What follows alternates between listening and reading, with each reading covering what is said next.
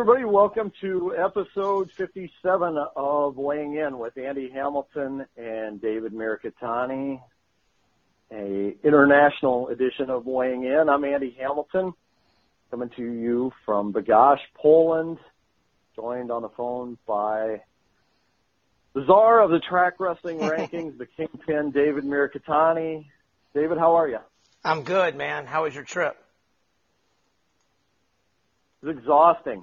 It's uh, 20, 22 hours from the time I left home in Cedar Falls. Actually, I think it was longer than that. I think it's close to 23. But uh, from the time I left home in Cedar Falls to coming in my hotel room here in uh, Poland, and uh, man, it uh, the, the end of the trip always seems like it takes the longest.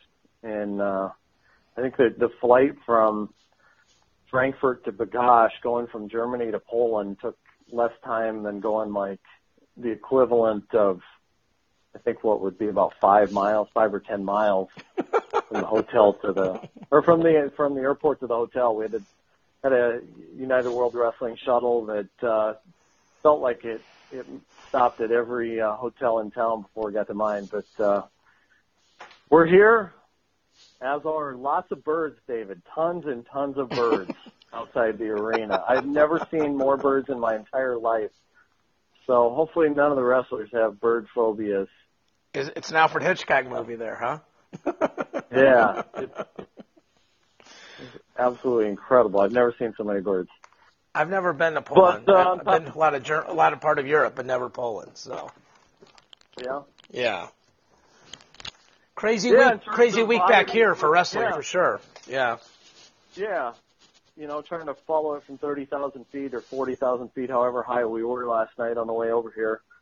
Uh, lots of wild stuff and even, uh, starting Friday night, um, some really notable stuff. You know, we, we thought we'd have some duels that would look pretty close on paper. yes, And they really weren't. You know, Cornell, Northern Iowa. Cornell really handled Northern Iowa. Lehigh drilled Michigan. Oklahoma State thumped Minnesota. Uh, just some- some really interesting stuff on an individual standpoint. David, you were in Linden down at uh, Lindenwood there for a while. I was. Yeah, Jacob Warner, Jacob Warner's good. At, statement win for Jacob Warner. he's good at wrestling. He's yeah, he's good at wrestling. So, and he's not big. So, he's not want- big for that weight at all. It's it's it was Hey, interesting. guy that. Uh, yeah. Go ahead. I'll let you talk. No, he took he took he really took that weight class apart. I mean, Dixon wrestled him really tough in the semis. That was a good match. Um, really close match. A lot of not a lot of points, but a lot of good action. And then he just it was like he jumped levels from the semis to the finals. I mean, Willie Miklas is a guy that I think can make the finals and win the tournament maybe in nationals. And Jacob Warner did just does not look like a true freshman, and he's not gigantic for the weight. I mean, so you and I have talked a lot about what Iowa may or may not do with their lineup, and it kind of makes you know the Cash Wilcke close uh, wrestle off loss look like a positive and not a negative, wouldn't you say? Yeah, and I, you know, when I saw that score, I think it was what four to three, and the difference was, uh, you know, a writing time point or maybe a write out at the end of the period or something like that. Right. But, uh, uh, you know, Cash Wilcke goes close with everybody, almost. That's you know, true. I mean, that is true. That's yeah. That's fair. Last year, last year he had, uh, I think the only guy to really blow him out was Kollin Moore. yes. and Yes. in, in tons and tons of matches. If you remember, he wasn't in the tournament originally, and then I think Jacob Smith, the Jacob Smith injury, if I'm not mistaken, put Cash Wilcke in the tournament. You're right about all makes that. it run to the round of 12. Yeah. Makes it run to the round of 12. Um, a guy that people that have been in the room, the Iowa room this fall, have been really impressed with Cash Wilcke, and I, I, I think, you know, as you try to look at this thing, you know, from what will from what will Iowa do from from that standpoint, I think Spencer Lee's going to wrestle, but I don't think they're going to use Jacob Warner. And the reason I say that is I think, you know, people in that room uh, and people that have been in there and watched Spencer Lee uh, told me that, you know, they they think Spencer can win it this year, and he's a huge upgrade over their other options at that weight class. Gigantic. Whereas, yeah. whereas Jacob Warner, um, we saw, and it's it's freestyle versus folk style, but we saw Kollin Moore handle him in June, and and I'm sure that. uh and Jacob Warner's made some progress since then, being in the college room, you know, for almost, uh, you know, coming up on a semester now. Uh, but, uh, you know, they also have a pretty formidable guy there in Cash Wilcke, a guy that's, you know, ranked, has been ranked in the top eight since the start of the season. And, uh, as I mentioned, a guy that, that, uh, is capable of being in the match with just about anybody. And so, um, I don't know, it'll be interesting to see what Iowa does with their lineup you know, lots of talk about what will they do with with Lugo. Pat Lugo told me uh, a couple weeks ago at uh, preseason nationals. He was up at preseason nationals in Cedar Falls and told me he's, he's going 49 in redshirting this year. So uh, you can cross that uh, option off the list of, of things they might do. But I, I, I do think they'll use Spencer Lee and uh, you know Pat Downey coming in, filling a spot there, 184 pounds potentially in the second semester. Iowa's a team that can make up a lot of ground in these rankings. That's exactly right. Yes. In the second semester. Yes. I completely agree with that. Yeah. So you, I know you were you've been overseas and traveling and getting ready. You want me to kind of just walk you through these weights a little bit, and we'll kick around what happened over the weekend. Yeah, let's do it though. Tell me first a little bit about the the Warner Miklas match and tell people that, that didn't get a chance to watch it what uh, what transpired. It just really wasn't. I mean, he just was better in every position. Um, I mean, he scored points a multitude of different ways. You know, really was he really frustrated Willie. It just was. It was just like almost like shocking. Like you're like, wow, because um, I just thought like you know, you know, you're, you know, you talk to guys and I go, oh, well, I just, I think Miklas is, you know, too big and too old and too smart for him. And, you know, this is good reason why I don't, you know, try to pick matches for a living. So, um, just, and that's a long day. I mean, that's a really, that tournament was run really well, but, you know, they literally had two tournaments going on, you know, the freshman, sophomore, and the open division. So, um, you're right of everything you said about the Cash Wilcke thing and, and the Jacob Smith injury and all these other things. You're 100% correct. And I've known Wilcke from being in, in our All Star event a couple of years ago. He's a really, really nice kid. I just, I kind of thought, I made the correlation. Jacob Warner got, you know, handled by Kollin Moore. I think Willie Miklas is, is pretty close to Kollin Moore's level. So I think Willie Miklas will win. And clearly the math I did there didn't add up.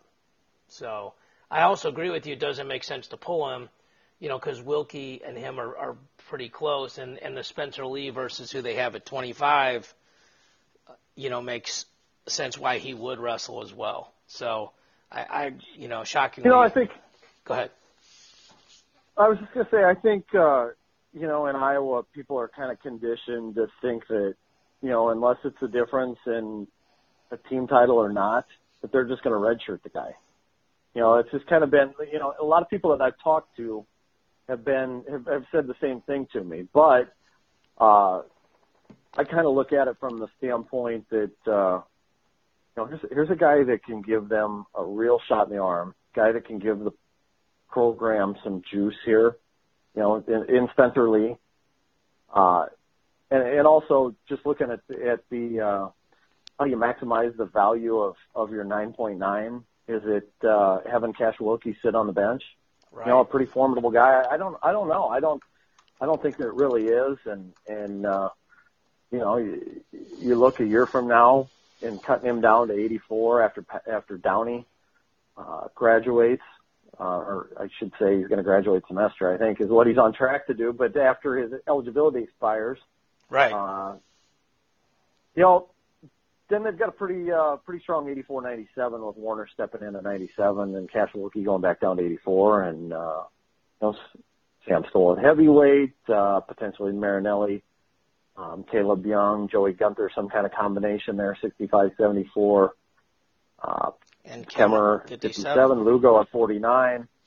Uh, so, you know, they're starting to put the pieces uh, in place for a team that can step up there and be uh, in in that conversation at the top again. But Right. uh, uh, certainly, I, I I don't think that uh, you know for the reasons you just you just mentioned and what we just talked about. I I, I don't think it's going to happen this year with Warner, but uh, never say never, I guess.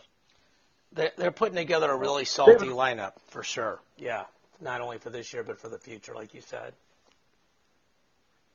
Before we move on from Lindenwood, David, what, you know, what were your other observations there? What else stood out? Uh, Missouri's really deep. Um, they just keep rolling kids out that, uh, you know, that, I mean, I, I got to watch them train a couple weeks ago. I know a lot of those kids because they're local or, you know, regional, and they just, Missouri had a great recruiting class. They signed like nine kids. They were all from in state, so there's kind of a buzz, and I'm friends with a bunch of those kids that are, that are going there, like Severato and Malik Johnson, and, uh, you could just kind of feel the energy, you know, in the gym that I just remember when Mizzou used to come to meets like that and they would just get killed. Like, you know, where like we would wrestle them really close at Merrimack. And it's just gone so far the other way. Um, it's super impressive. And Jaydin Eierman is really good at scoring a lot of points. He was very impressive as well. So, um, just they they look like they got another top five, top six team, and you know I don't think Miklas's loss is going to detract him. I think those guys are smart. They're going to watch tape. That's why they go to meets like this, and I think they'll figure out what he has to do improve. But I still think he's on the short list of guys that can make the finals at 97. Lavallee's already proven he can make the finals. Eierman's in a really tough weight, but he scores a lot of points, and he's always going to be a hard out. Daniel Lewis looked really good as well and there was some turmoil at 74, so he feels like he may kind of moved himself up a, a tier or two this weekend. So they got they just they got a really nice team, and uh, Barlow McGhee kind of looks like he's back a little bit too. So that's important for them because he's a guy that when he's good is pretty dang hard to beat. So um, yeah, just impressed by Missouri overall a lot. Yeah, Barlow would be big for them. I mean, a guy that was a round of 12 guy a couple years ago, and the train kind of came off the tracks last year and never seemed to get it back on on track throughout the year. Just uh, not the kind of season that, that any of us really expected from Barlow McGhee, but uh, that would be big for Missouri. And as you mentioned, it, it kind of seems like nobody's really talking about them a whole lot. You know, there's just been so much buzz about the top two teams, and then those next two teams after them, and ASU making a move, and Right. uh, some of these other teams. But uh, Missouri's just kind of right there where they have seemed to be for a long time now. Which So anyway, is, David, let's talk some rankings. yeah, for sure. Oh, I'll let you. I'll let you. Let you finish your thought there, and then then we'll talk some rankings there. No, just they've they've sustained excellence and they've built and you know having Brian on the program, he's as good of a builder of a program as anybody. And we kind of can made that comparison to North Carolina State and Missouri. And you know you're you're really good when you're comparing how programs should be built to you. So yeah. Um, let me just kind of walk through 25, the top eight this week, or Thomas. Hang on one second. Hold on. Hold on. Hold on, Okay. David. Okay. Hold on. We've got to give a shout to our sponsor here.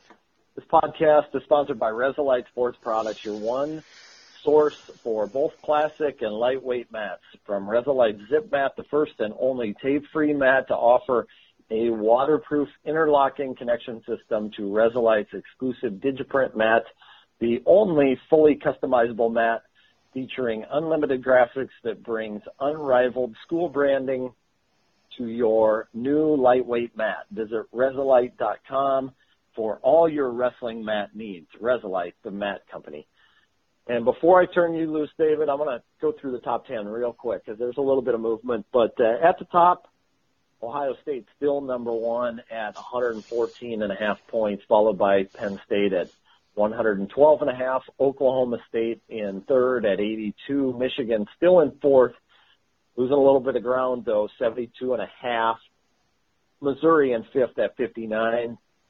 Arizona State in sixth at 56 and a half. Rutgers in seventh at 54 and a half. We got a tie between Lehigh and North Carolina State with 46 and a half points. Virginia Tech rounding out the top 10 at 44. All right, David. It's all you, 125 pounds. I'm Go. gonna try to do a good Andy, Andy Hamilton imitation here. So top eight: Tomasello one, Suriano two, Lizak three, Piccininni four, Cruz five, Millhof six, Fausz seven, Bresser eight. The main catalyst there was that uh, Nick Piccininni lost to Lizak, so the logic was Suriano has beaten Lizak before. Lizak beat Piccininni this year. Piccininni beat Cruz this year. So S- Suriano really gets a bump from Lizak beating Piccininni. He goes from uh, five to two, which obviously really impacted Rutgers in the team rankings. Sebastian Rivera won the Keystone Classic. Luke Welch won the Navy tournament. Barlow McGhee won Lindenwood. Christian Moody was second at Lindenwood. Michael Russo from Cornell beat Jay Schwarm. Uh, Brock Hudkins was third at Lindenwood. Uh, Zeke Moisey lost in the semis and defaulted out to sixth. And as you mentioned, Drew Mattin uh, came out came out of red shirt. So those are kind of the the catalysts for the changes in the rankings this week at 25. And Mattin slots in at number 17 because of uh, his wins a couple weeks ago, what at the Eastern Michigan Open, I believe, where he won the tournament with victories over Sean Russell and Brock Hudkins there.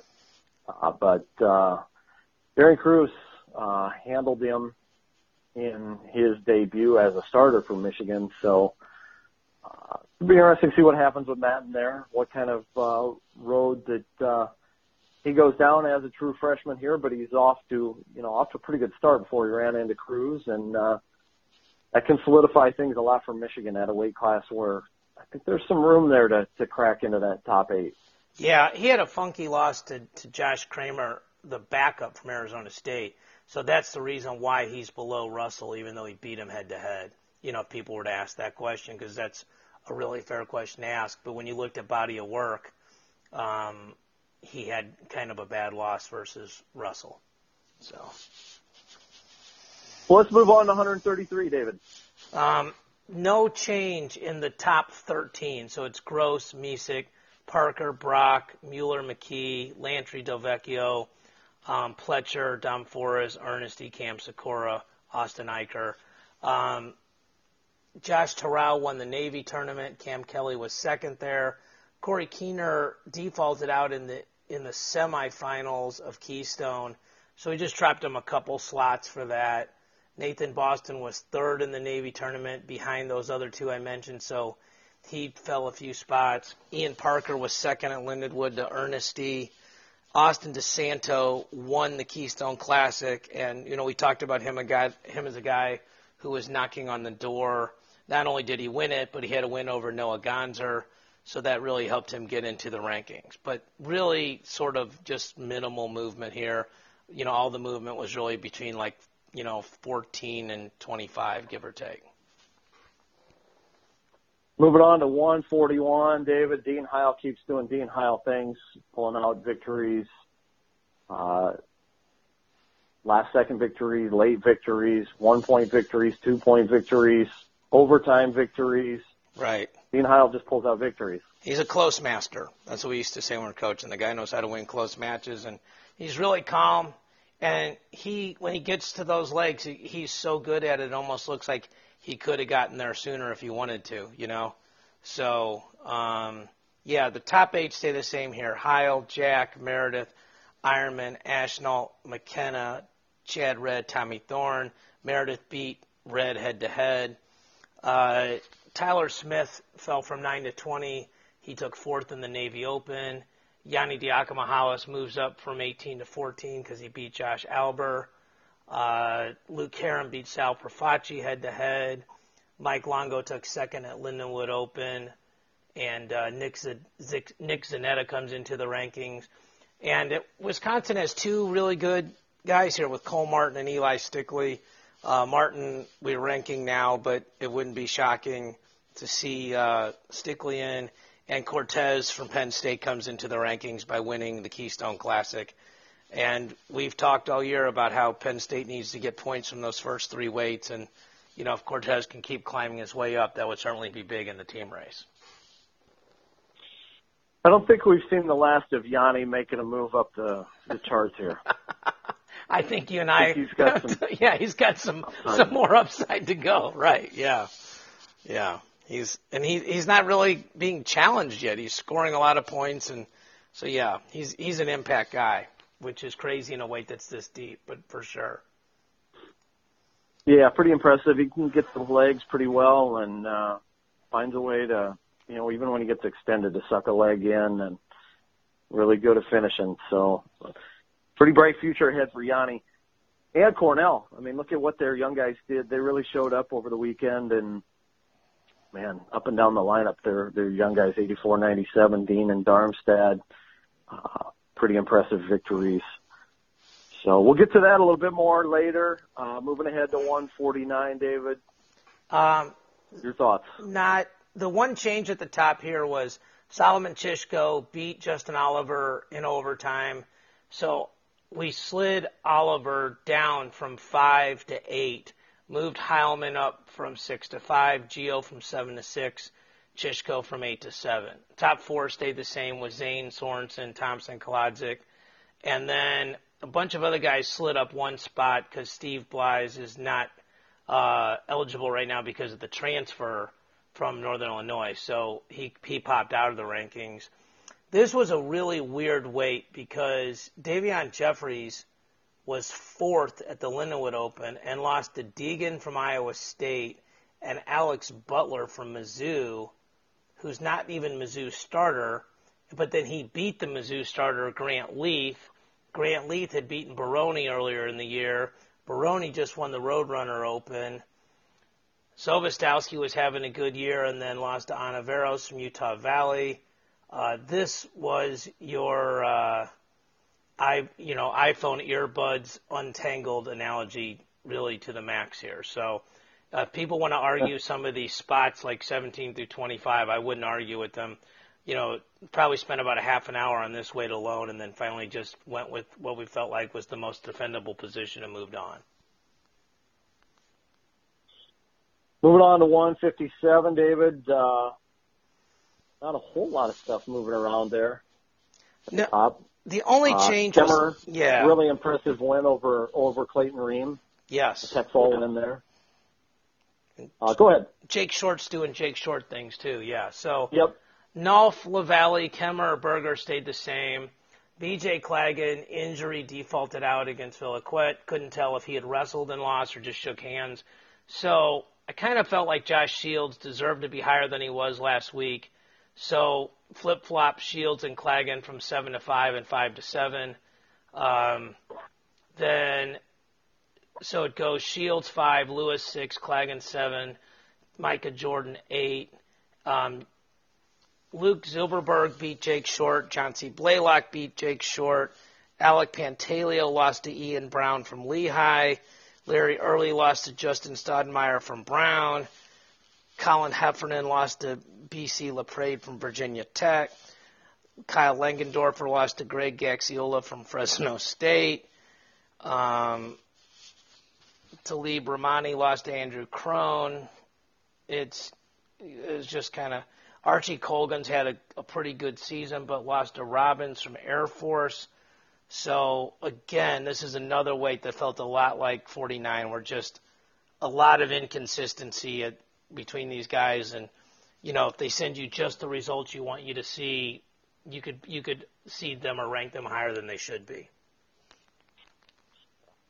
Feels like, uh, yeah, as you mentioned, Jake Short, uh, the guy that was teetering back and forth between about eight, nine, ten last year down to about 23 in the rankings. So Right. He keeps doing what uh, we're accustomed to seeing Jake Short doing. He'll probably bounce back and have a huge Cliff Keen tournament out here in Vegas uh, in a couple weeks. So anyway, hard guy to rank, but uh, you know certainly has shown the upside where he can crack that top ten and and uh, compete with those top guys. It's just a matter of can he stay there. So it'll be interesting to see what happens with Jake Short if he follows that that path or if he can develop some consistency the second half of the season. Correct. Moving ahead to 165. David, what transpired at 65 over the weekend? really no change in the top 16 with the exception of Austin Matthews losing to Gordon Wolf. And that's, you know, that dropped Matthews down from 11 to 17. We moved Lehigh, I'm going to say Lehigh from 22 to 16 because we had Cole Walter ranked. And you and I had spoken about this off air. We weren't really sure whether to rank Walter or Wolf. They both wrestled at Journeyman. It was really kind of difficult to tell who they had as their starter. But when Wolf has a, a win over a top 11 guy at the time in Matthews, you know, we're going to rank that guy. So um, John J. Chavez beat May Bethea. Dwaylen Barnes made the finals of uh, the Lindenwood Open and um, looked good. And Chandler Rogers actually won a three to two match against Nick Wanzek, which I point that out because a couple weeks ago I said to you I, I never thought I'd see Chandler Rogers wrestle a three to two match in his life, and it happened. So I stand 100% corrected on that. 174 pounds, uh, still the the top three in orders. Uh, Zahid Valencia, number one, Mark Hall, number two, Bo Jordan, number three. Then some movement after that, David. This was another weight that was really hard to figure out because so Taylor Lujan, who was eight, beat Brandon Womack, who was six. Jordan Kutler, who was ten, beat Myles Amine, who was four. Yoancee Mejias made the finals of Lindenwood and lost to Daniel Lewis, but looked really good going through there. And then, you know, so it was that was really a mess. So we ended up deciding on Daniel Lewis four. He moves from five to four. Bernstein moved from seven to five. Lujan from eight to six. Kutler from ten to seven. Myles Amine drops from four to eight. Womack from six to nine and Mejias really through no fault of his own drops from nine to ten because Jordan Kutler moved up. And then there was, you know, like Drew Hughes lost to Quentin Rosser from Northern Illinois, and Quentin Rosser lost to an NAI guy, so that really impacted Hughes. Christian Brucky lost to Austin Hiles, who's the backup at Michigan State. Forrest Przybysz, who has the only name in wrestling that's worse spelling than mine, moves back into the rankings. And Devin Skatzka moves back into the rankings as well by taking second at the Navy Classic. Yeah, Przybysz is definitely harder to spell than Mirikitani.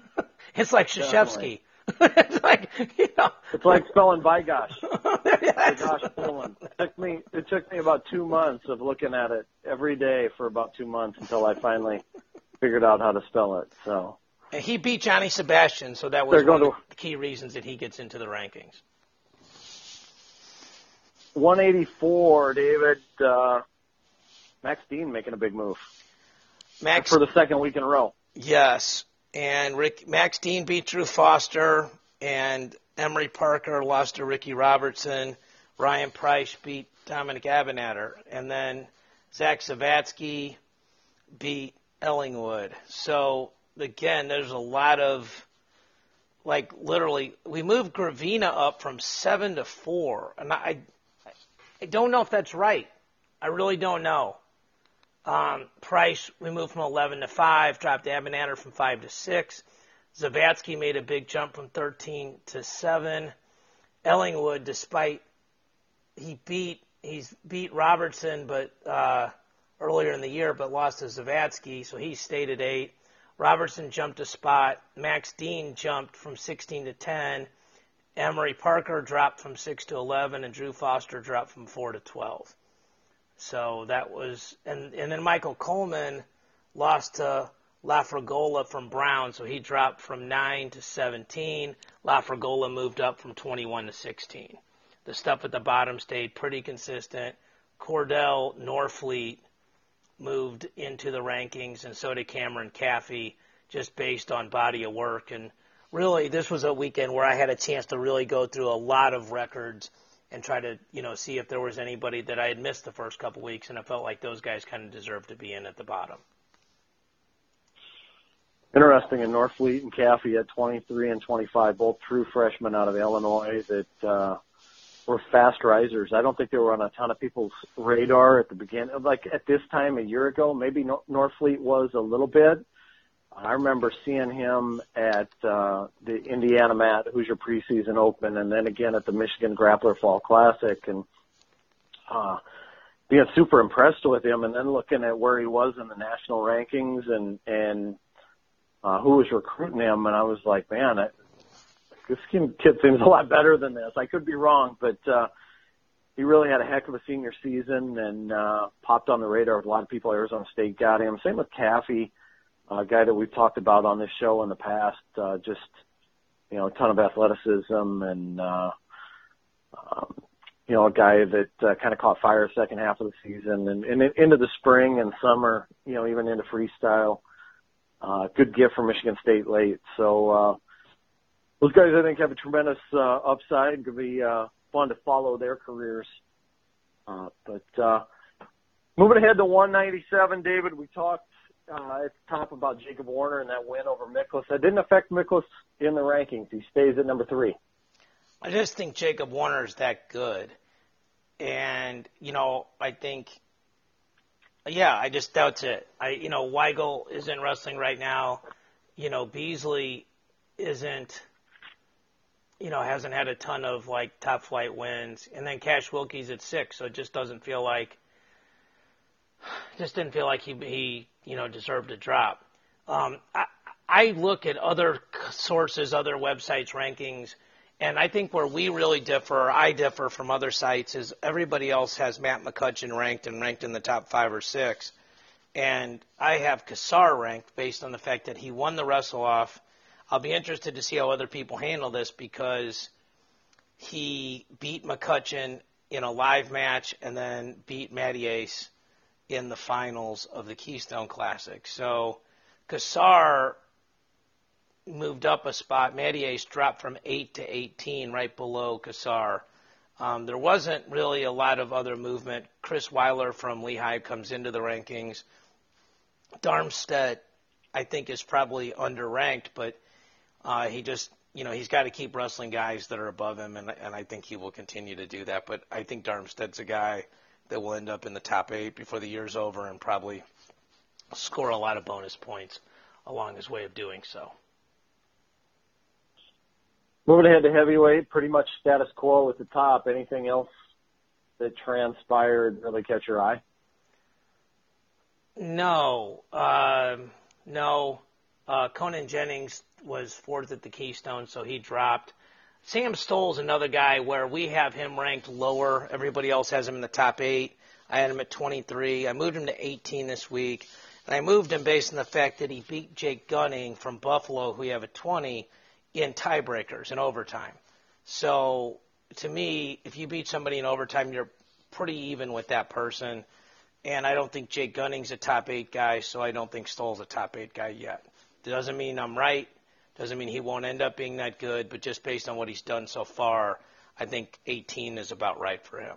And Derek White continues to impress. You know, he's he moved up a couple slots. Jordan Wood, Thomas Haynes, those 13, 14, 15 guys there feel like they could all make moves up. And and Mike Hughes from Hofstra is having a really nice year so far too. David, can you explain why Stoll was down so far in the beginning? I've had, I've had some people that have uh, asked me about that, and he's you know, we're kind of the outlier in terms of the rankings. You know, you mentioned uh, the situation at 197 with McCutcheon and Cassar.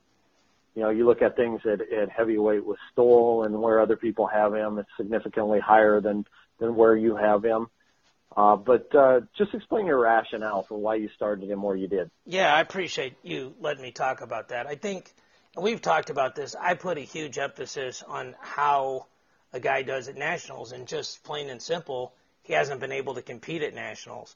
And so to put him in a spot where we're projecting certain points, whether it's one point for being 17 through 25, or five and a half or six and a half points for being seventh or eighth, for a guy that hasn't been able to wrestle at nationals, not saying he's not good enough, but literally hasn't been able to get to the finish line, it doesn't seem fair to do that versus guys that have come close. You know, like a Mike Hughes, like a, a Billy Miller, a Nathan Butler, a Yusuf Hamida, Ryan Solomon, guys like that.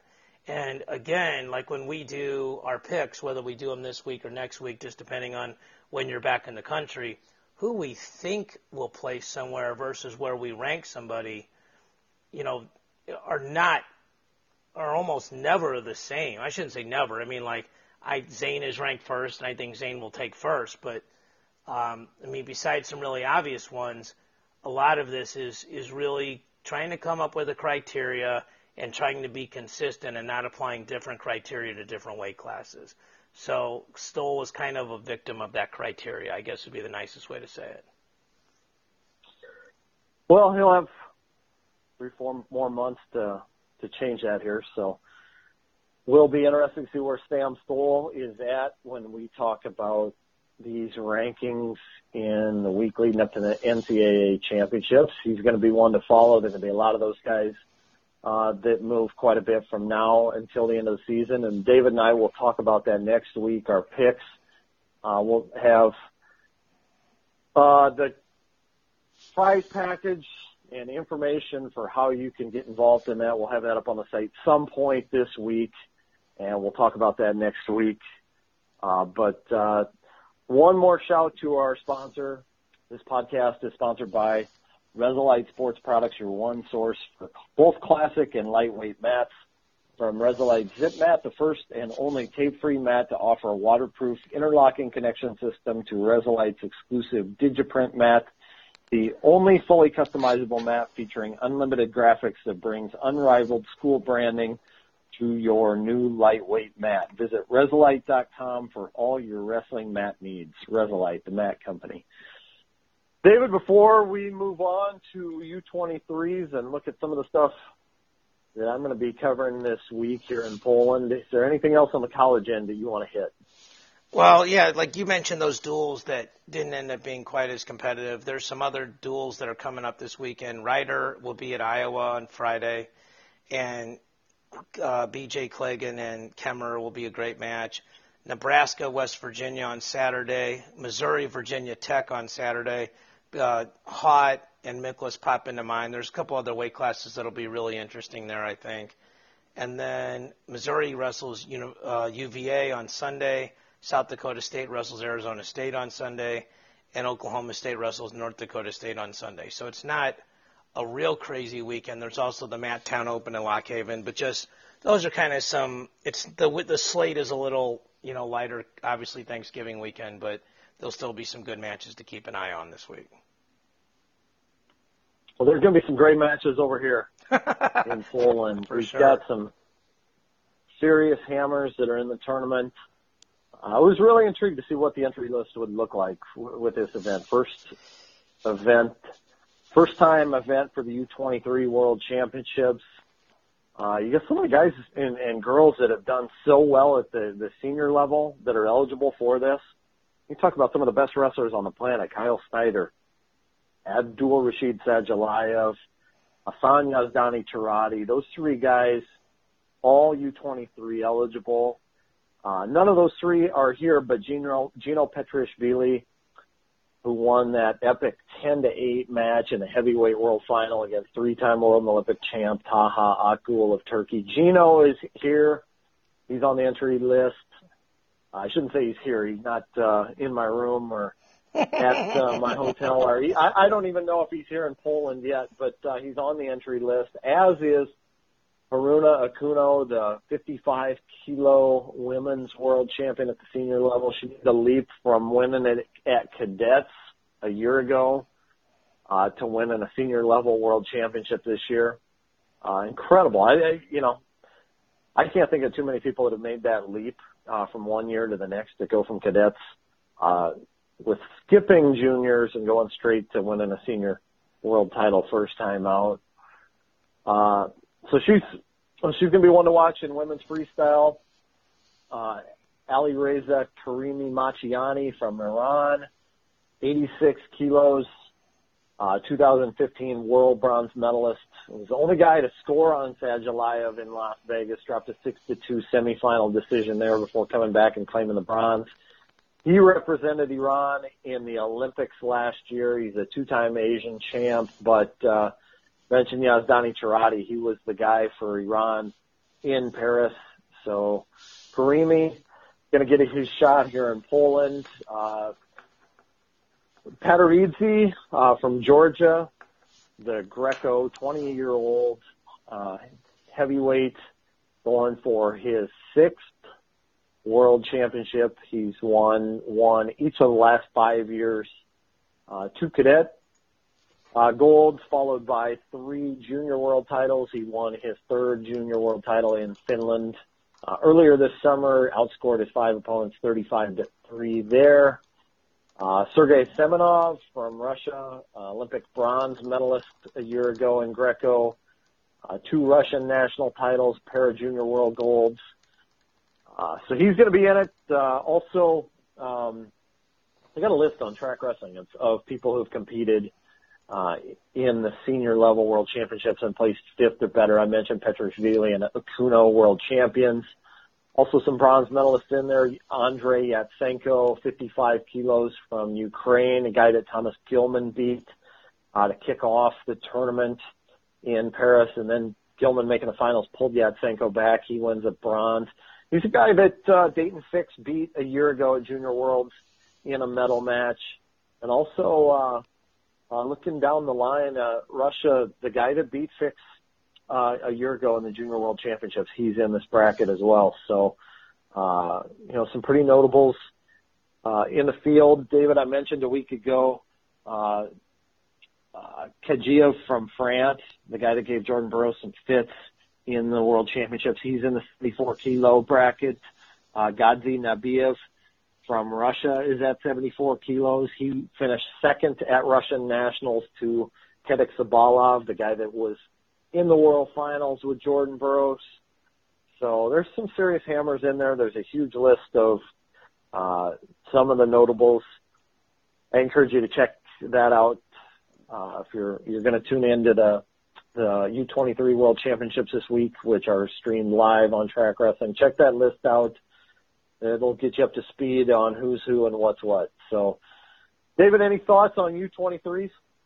I think it's so cool you're covering it. Um, you know, you and I started working a little over a year ago, and um, you know, since then you've punched your passport to some of the best places in the world, seen some of the most amazing wrestling in the world. Um, you are officially the good luck good luck charm for USA Wrestling. I think it's 100% because of you that we've had the greatest summer of our our, our country's uh, wrestling existence. So. Yeah, it has nothing to has nothing to do with Daton Fix and Mark Hall and Cody Bickley and, and Bill Zadick. yeah, right. Burroughs, you know, everybody that actually got out there and got their hand raised. It's all Andy Hamilton, baby. so, um, no, I do think it's awesome you're there, and you do such a great job of finding the right people and asking the right questions. I look forward, you know, not only to, you know, watching the interviews and listening, but getting a chance just to pick your brain privately, you know, when we talk. So, um, I, I will say job well done in advance because I know you're going to crush it. And uh, I know it's going to be hard to be away from friends and family for Thanksgiving, but you're doing us all a, a great service by being there, so we all really appreciate it. Well, thank you, David. I appreciate it. And I, like I've said before, I feel really blessed to be in this position and have a chance to go cover wrestling all over the world. And I love the international styles. They're so exciting to watch freestyle wrestling and and Greco and guys are out there letting it fly. It's a lot of fun too. So hopefully we see Bey this week. And tell you what, there's nobody in the United States more fun to watch in Greco than Kamal Bey. That guy uh, can put double digits up in the blink of an eye, and uh, man, he was a, he was a blast to watch in Finland. It was must see stuff whenever he was out there. Like 61 points in his matches in Finland. If I'm not mistaken, nobody else scored more than 45 there, something something along those lines. So, uh, I am really intrigued to see how Kamal Bey transitions uh, from juniors to the U23 level, and also from 75 kilos or 74 kilos. Uh, lose track of my international weight classes from juniors to U23s, but he's making the move up to 80. And uh, seeing that leap, how will he he transitioned to the new weight class and, and the new level change. So it'll be fun to watch him, Greco-Roman, kicking this thing off tomorrow morning over here. Kamal Bey will be on day two of Greco-Roman. Uh, as I mentioned, that stuff will all be on Track Wrestling. You can tune in live and on demand if you don't want to get up early. You can check out things on demand. All the matches will be archived. So, David, anything else before we sign off? No. Uh, happy Thanksgiving, my friend, and enjoy the time over there. You've earned it. Well, thank you. Happy Thanksgiving to all of you who listened, and thanks for giving us your time this week. We will be back next week. I'll be still in Poland, I think, when we record, or somewhere in between Poland and Cedar Falls, but we'll find time to get together and, and chat about the developments of U23 World Championship and championships and what transpires on the college mats this week. So thank you for joining us. Thank you, David Mirikitani. Thank you. And we'll be back next week.